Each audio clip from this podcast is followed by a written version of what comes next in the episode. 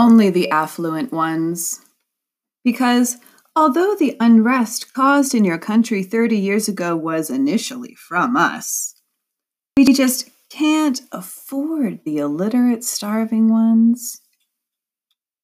Immigration, breaking families, and dreams once so sought disappears like dust.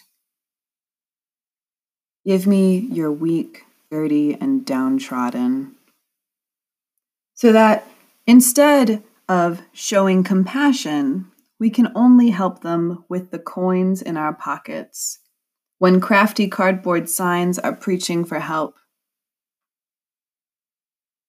Give me your weak, dirty, and downtrodden